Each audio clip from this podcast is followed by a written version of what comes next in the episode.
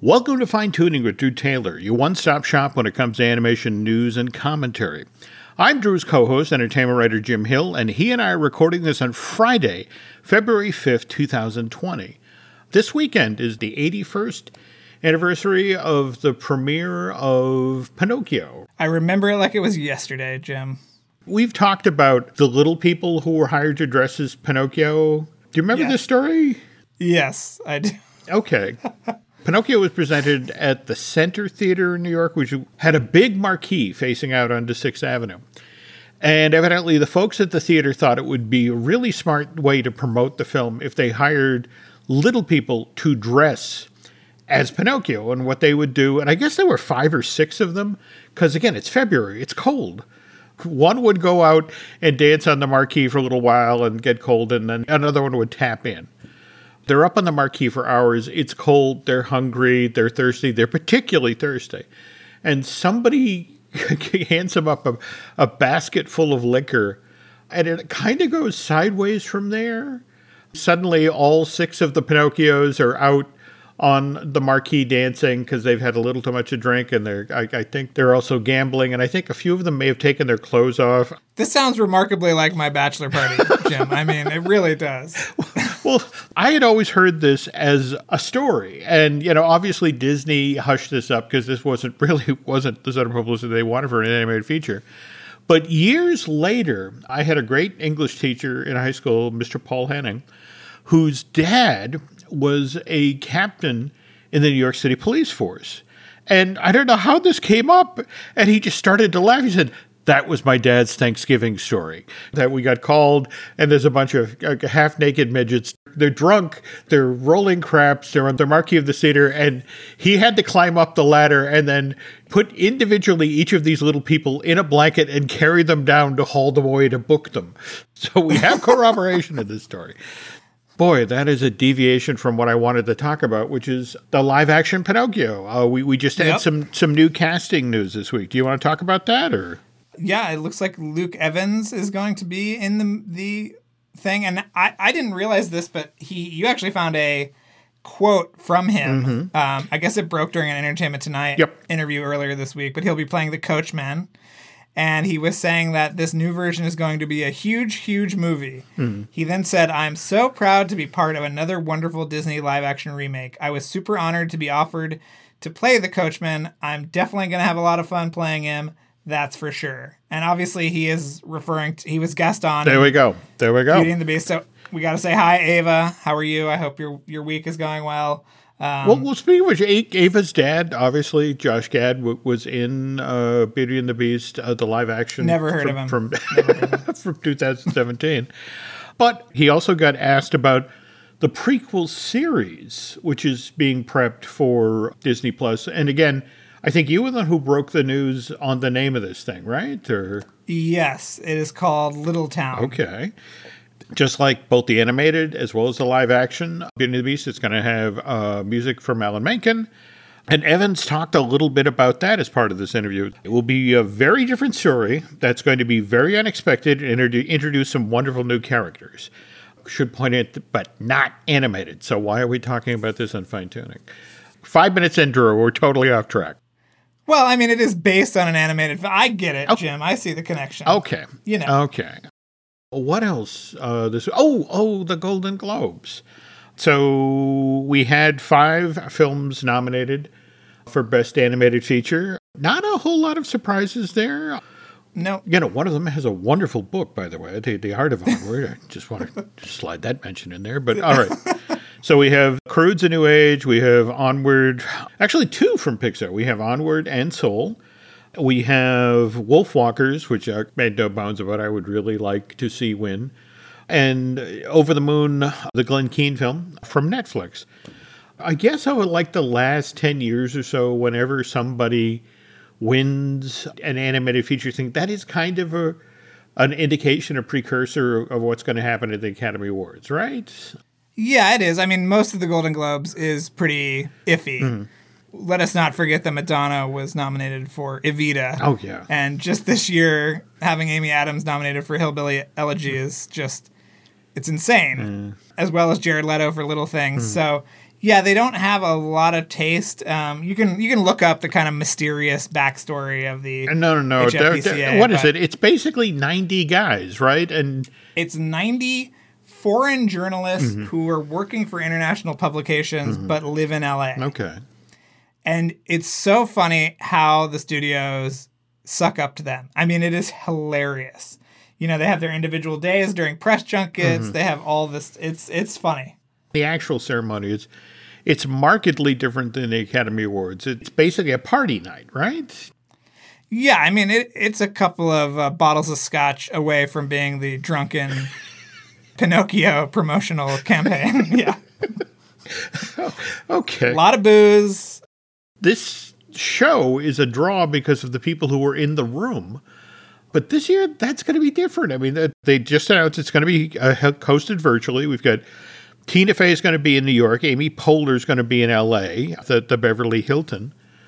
And then when you, you factor in that normally there's only a couple of weeks between the Golden Globes and the Academy Awards. In fact, last year, Globes were held on January fifth. The awards were held on, on February ninth, so only five weeks apart.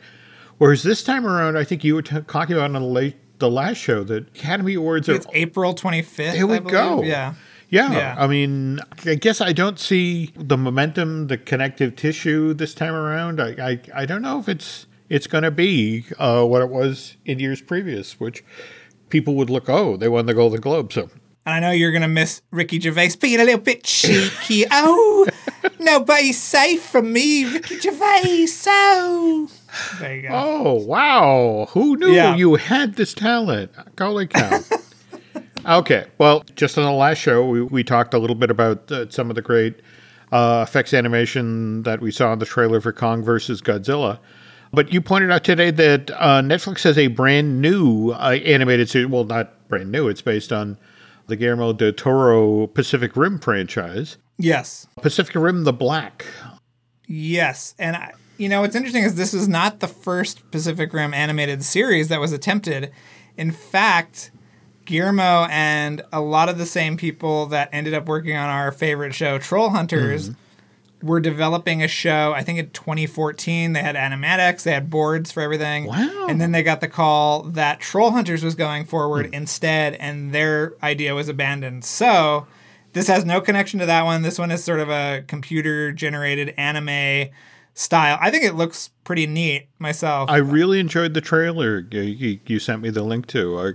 Look, I enjoyed the original from July of two thousand thirteen, but I think one of the reasons that one worked so well is it was an R. The sequel in two thousand eighteen, didn't the studio officially issue orders to the effect of it had to be a P G or P G thirteen? No, the first the first one is P G thirteen. There we go. The, okay, my what mistake. With the sequel. Yep. Yeah, the sequel I think was just... Guillermo had been developing it for a long time. His version was too expensive, mm-hmm. so they kind of kicked him out. And I think a lot of the charm... I love the first movie. I think it's fabulous. Mm-hmm. So, mm-hmm. yeah, but that sequel really sucks a lot. I don't know. I just remember the stories that one of the notes I got from the studio was the effect of, I guess, I apologize for saying the R, but yeah, the P G thirteen did keep a, a certain audience segment out, and they, they wanted right. a softer rating to get more kids in.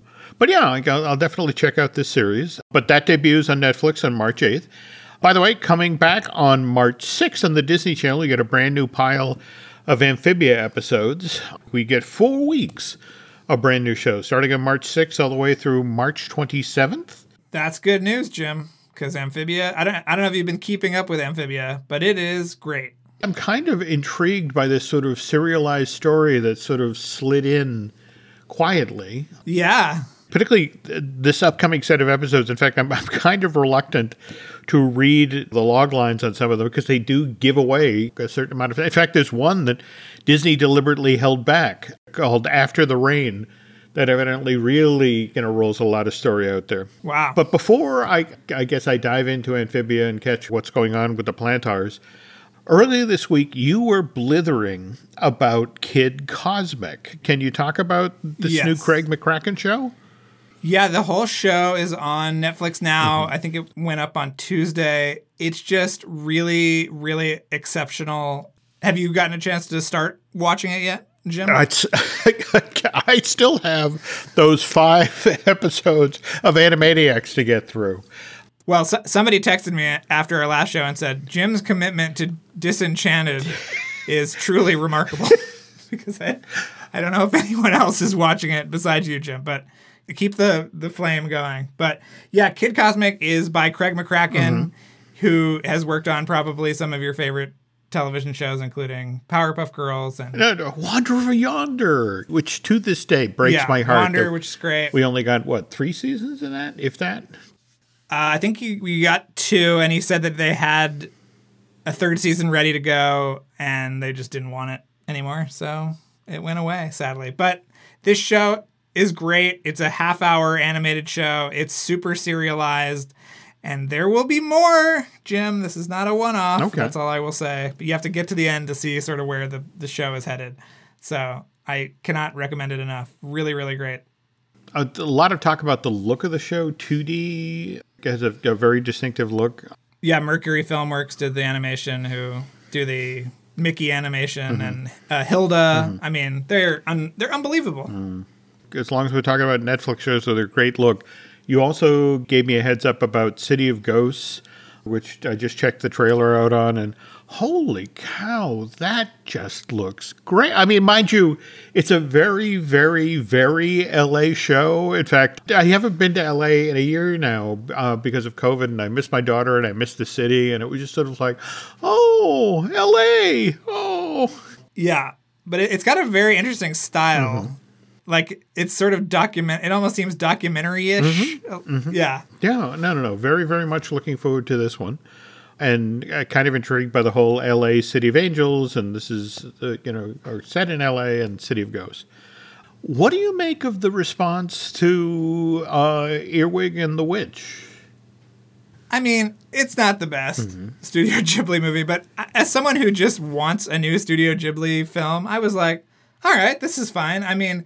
What's better, Jim? No pizza or some kind of crummy pizza? You know what I mean? Like, that's sort of my philosophy. So I think you should watch it. Okay. I get that analogy. And yes, you know, that, that even bad pizza is relatively good. Yes. Speaking of Miyazaki, though, of course, the first thing that put, you know, the, the guy behind Studio Ghibli on the map was uh, the Castle, Castle of Cagliostro uh, from seventy-nine, the... the the second feature film for Lupin. And I, I know you've been talking about Lupin the First, the Third, or Lupin the Third, the First. Lupin the Third, the First, yeah. There we go, the, yeah. the C G film, which evidently did so well. And this year, I, I guess, is the fiftieth anniversary of The Gentleman Thief. So what they've decided to do to sort of cash in on Lupin the Third, the First, T M S Entertainment is releasing digitally the first Lupin feature, the Lupin the Third, The Mystery of Mamo. And this was released in nineteen seventy-eight, and it was the year afterwards, seventy-nine, that we got the Castle of Cagliostro, which for a lot of folks is what really, it's like, who is the guy who made this? It's like, oh, you know, it's this Hayao Miyazaki, you know, who also, you know, worked on the, the Lupin series and, you know, such. But yep, definitely, definitely uh, worth checking out. There's also a live-action Lupin show. Have you seen that, Jim?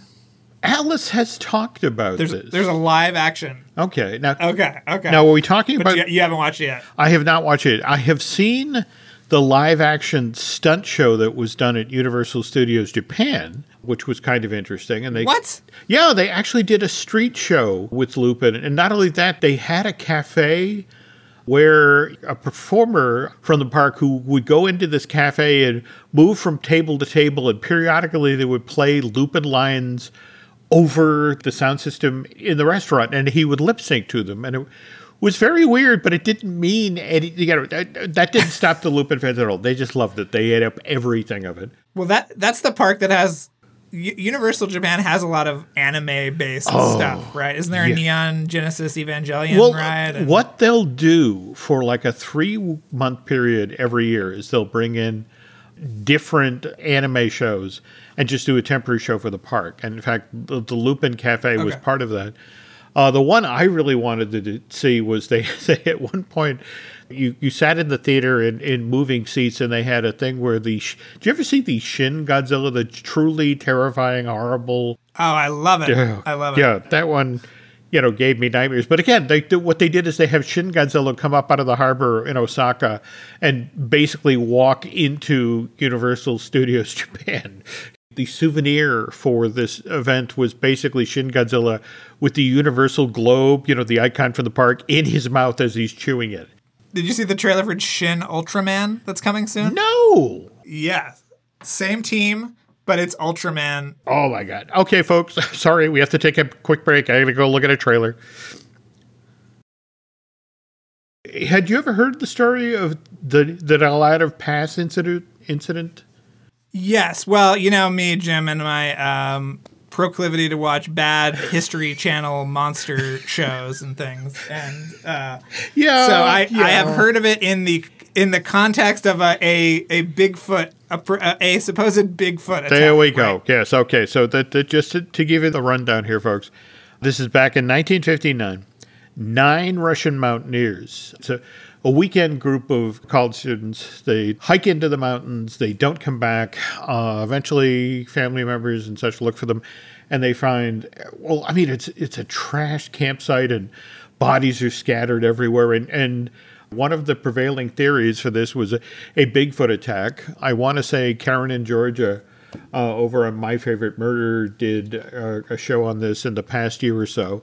Uh, where they went through all of the, the, the different theories about, you know, maybe one member of the party went crazy and killed everybody. But oddly enough, this seems to have been finally solved, but in a weird twist with the help of the effects team from Frozen. Do you want to explain?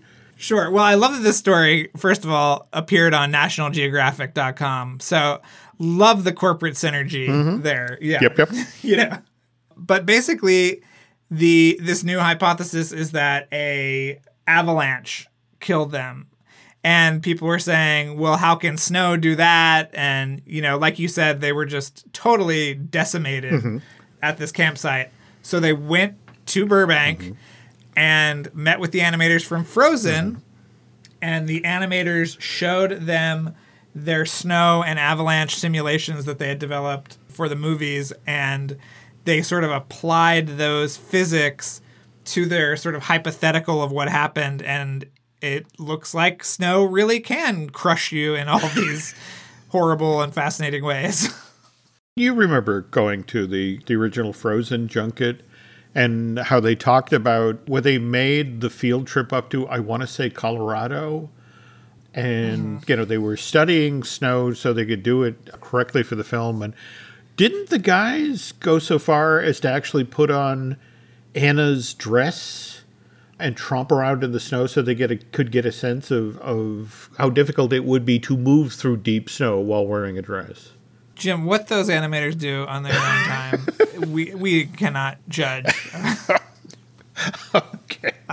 I don't remember that story, but I'm sure they did. They're that committed to getting everything right, and clearly... You know, I just remember distinctly the photographs of these these tall, gangly effects guys in a very long skirt, you know, mushing through snow, and it's just sort of like, oh, okay, well, it, it's a weekend, you know, sure.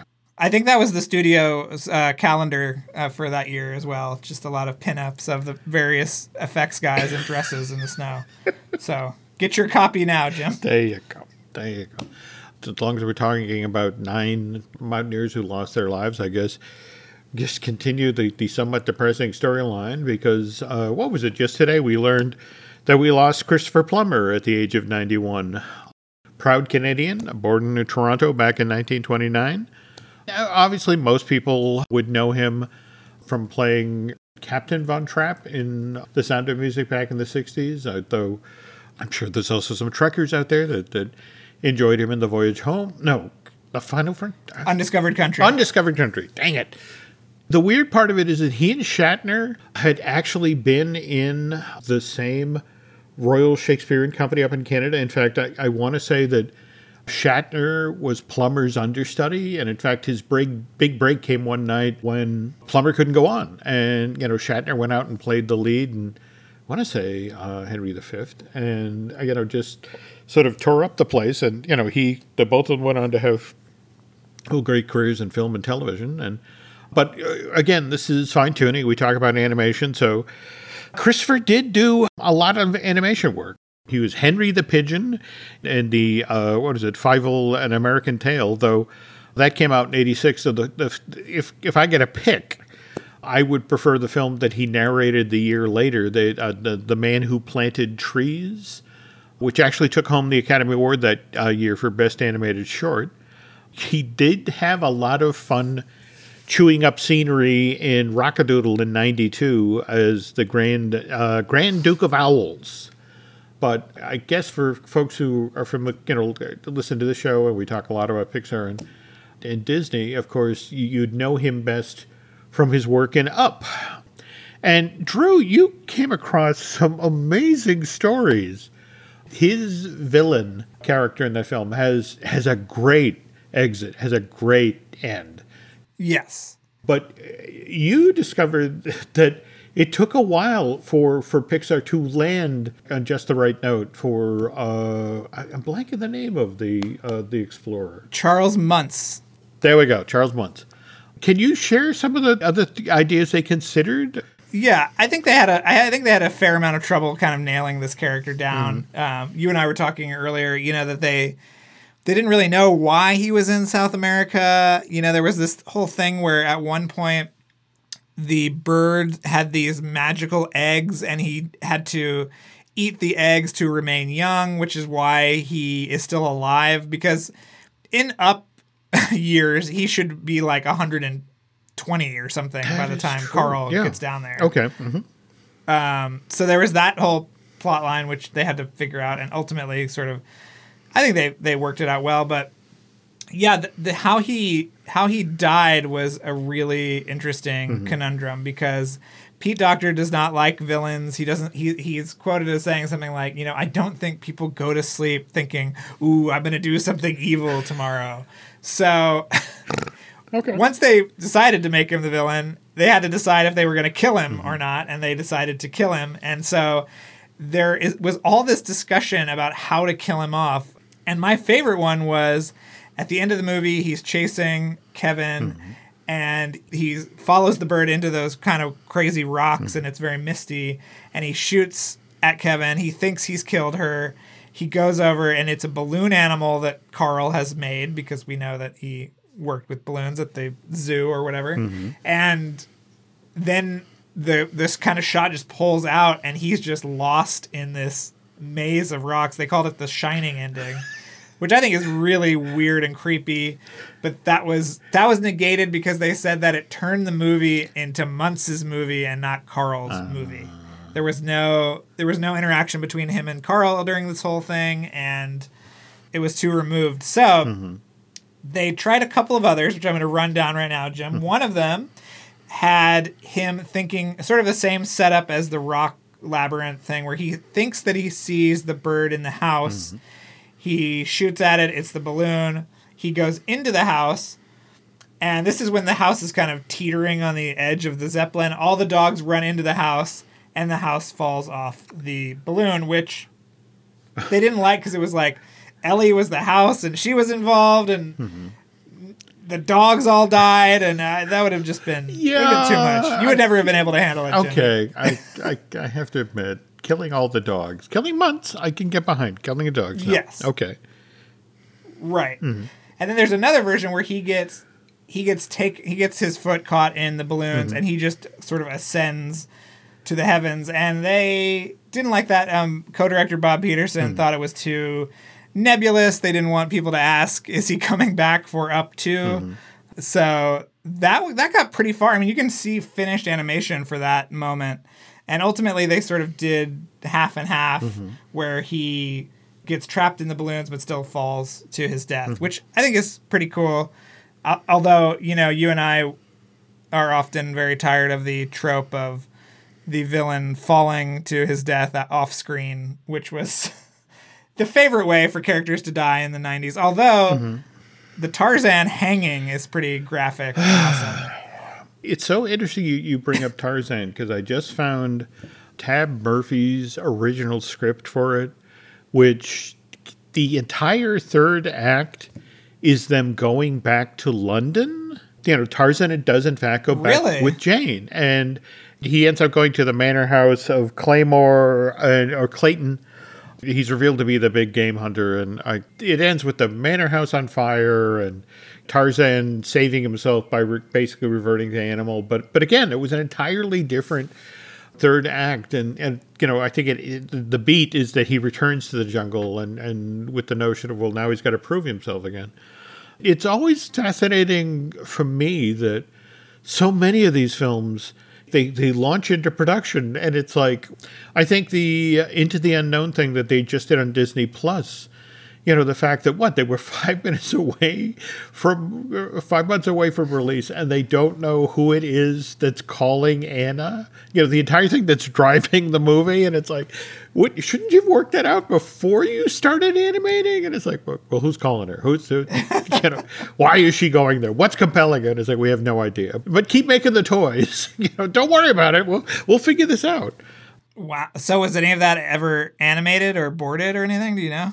They at least boarded a version where it's a tiny little riverboat, like out of The African Queen, that's going up the river, and now it's Clayton and Tarzan fighting on that as it catches fire. They really, they couldn't let go of the, ooh, fire in the jungle idea. But yeah, I, you know, the, the... I wonder if they were trying out anything with deep the deep canvas technology, and they could get fire to look really cool, ooh, or something. We should reach out to Mister Lima and see if, you know, well, I yes. mean, you, you just talked to him about the Goofy movie. We we should get him to talk about Tarzan. I yes, guess. I did. He was lovely. Oh. He, yeah, he, his Instagram, his uh, Twitter account is always great, even when he's not sharing um, illicit photos from monkeys of Mumbai that he's then forced to take down. Just, I grabbed every one of those I could before they get pulled. And speaking of places to go on the web to, to catch very entertaining things, you've got uh, Light the Fuse and Light the Wick. Uh, you know, how how how is Light the Wick going yeah. now? It's great. It, it's going going to be going for a while. We've got a lot of great episodes in the bag. Mm-hmm. And, um, yeah, and there's a few Light the Fuse episodes sprinkled in there because a lot of the same people worked on both franchises, so we get, you know, we we talked to him for an hour, and half of it would be about Mission Impossible, and half of it would be about John Wick. So it it uh, it worked really well, actually. So I encourage people to check it out. Oh, very cool. Speaking of other shows we'd like you to check out, we've got Disney Dish with Len Testa. We've got uh, Universe with, joint with Dustin Fuse.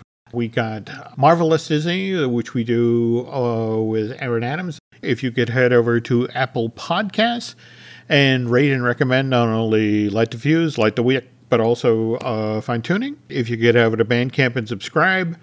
Drew, do you want to tell them how, how they can find you on social media? Yeah, um, you can find me on Twitter and Instagram at Drew Taylored, like a tailored shirt. And yeah, I post a lot about animation, that's for sure. So yeah, check it out. No, definitely great stuff. Okay. You can find us on Twitter and Instagram as Jim Hill Media, and over on Facebook at Jim Hill Media News. And thanks for listening, folks. And uh, thanks again.